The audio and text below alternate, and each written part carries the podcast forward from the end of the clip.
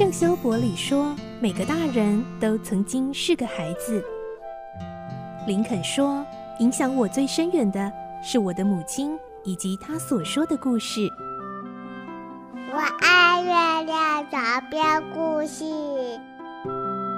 晚安，月亮床边故事。小青姐姐邀请每一位大孩子、小孩子一起听故事，不管多忙，也要和你一起听故事。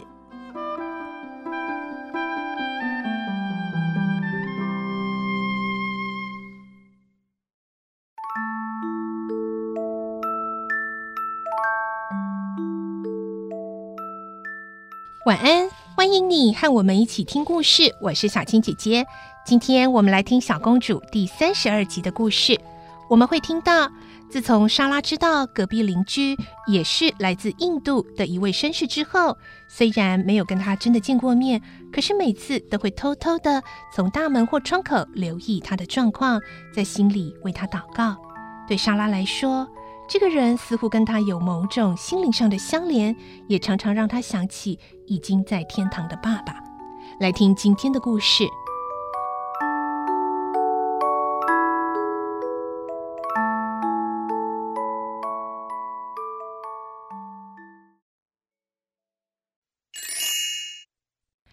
公主》三十二集：心灵的朋友。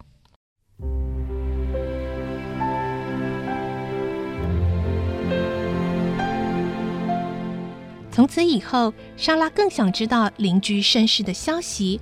每次出去办事或购物，总要留意隔壁的大门口和窗口，希望能看见他心灵的朋友。无论什么时候，莎拉总是看见那位绅士心事重重的躺在摇椅上，非常消沉。即使好天气，他也从不到窗口来望望外面。看他的样子，不但健康状况不好。连心情都很差，真是可怜的人！神啊，请保佑他，让他早日恢复健康吧。莎拉常在心里替他祈祷。有时他会想，那位先生为什么这么忧郁呢？有时他晚上出去办事，回来时如果周围没有人，他便停下脚步，小声向窗子里说：“伯伯，晚安。”祝您好睡。他相信，虽然他听不见他的声音，但一定能感受他的诚意。他在心里说：“伯伯，您最近是不是感觉舒适些？是不是感到温暖些？我每天为您祈祷，我很同情您的处境，因为我们都很孤单。”莎拉会做这样的判断。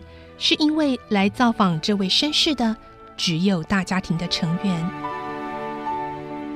大家庭的人时常过来，就算主人不在，他的太太也会带着孩子过来。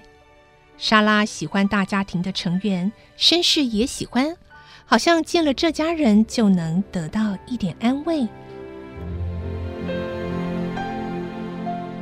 伯伯，从前我爸爸生病的时候，我总是在他身边照顾他。如果我也能顾伯伯，那该多好！请安睡到明天吧。莎拉这样说着，心里也得到抚慰。她觉得被安慰和关照是一件幸福的事，但是能安慰和关照别人，却更令人喜悦。关心隔壁绅士的生活，让莎拉觉得生活更有意义了。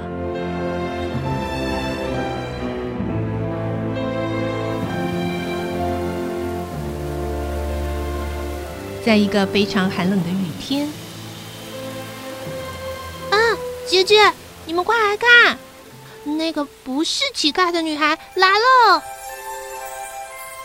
今天难得和两位姐姐一起到印度绅士家里玩的那个小男孩，趴在窗边大声叫着，在那里，他手上啊还提着大篮子。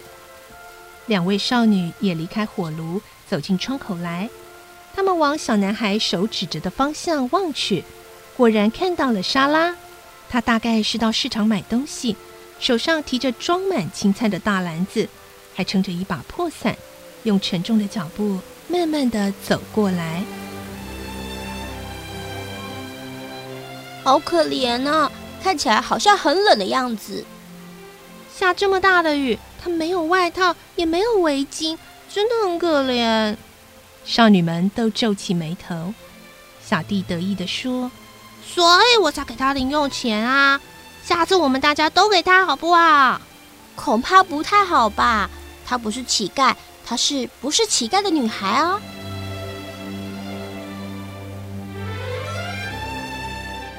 你们说的是谁呀？怎么有这样长的名字？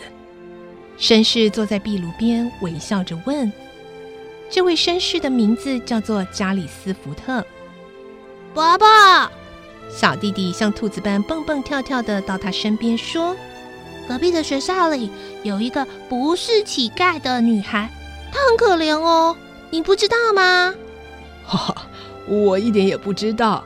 你们告诉我吧，你们为什么用这么长的名字叫她呢？”加里斯福特先生很喜欢这些孩子，更喜欢听他们说一些天真的话。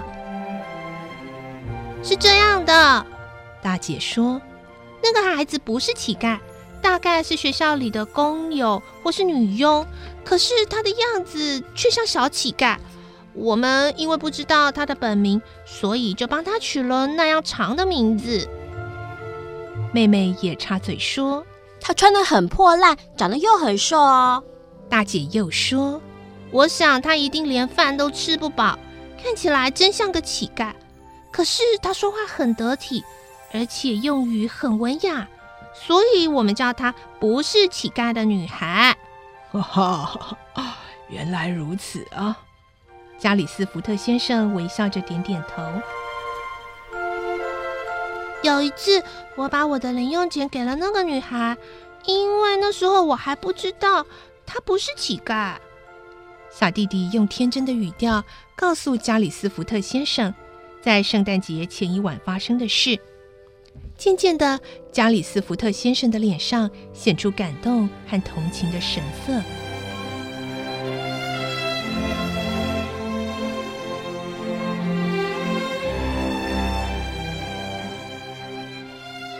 真是个可怜的孩子，有这么一个孩子住在隔壁，而我却一点都不知道。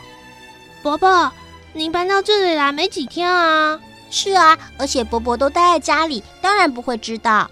是的，我希望我这个病赶快治好，能够到外面走走。我还希望能够和你们的爸爸一起到各处旅行。说着，加里斯福特先生忽然又像平时那样的忧郁。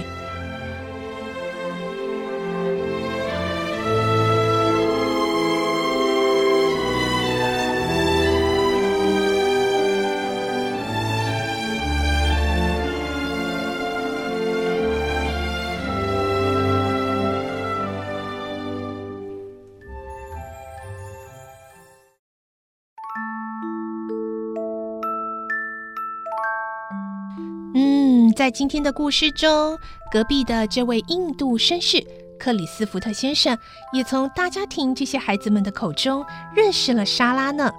他们未来会有机会见面吗？而见面又会发生什么样的事呢？下个礼拜我们再继续来听小公主的故事喽。明天星期五我们会来进行绘本时间，不要错过喽。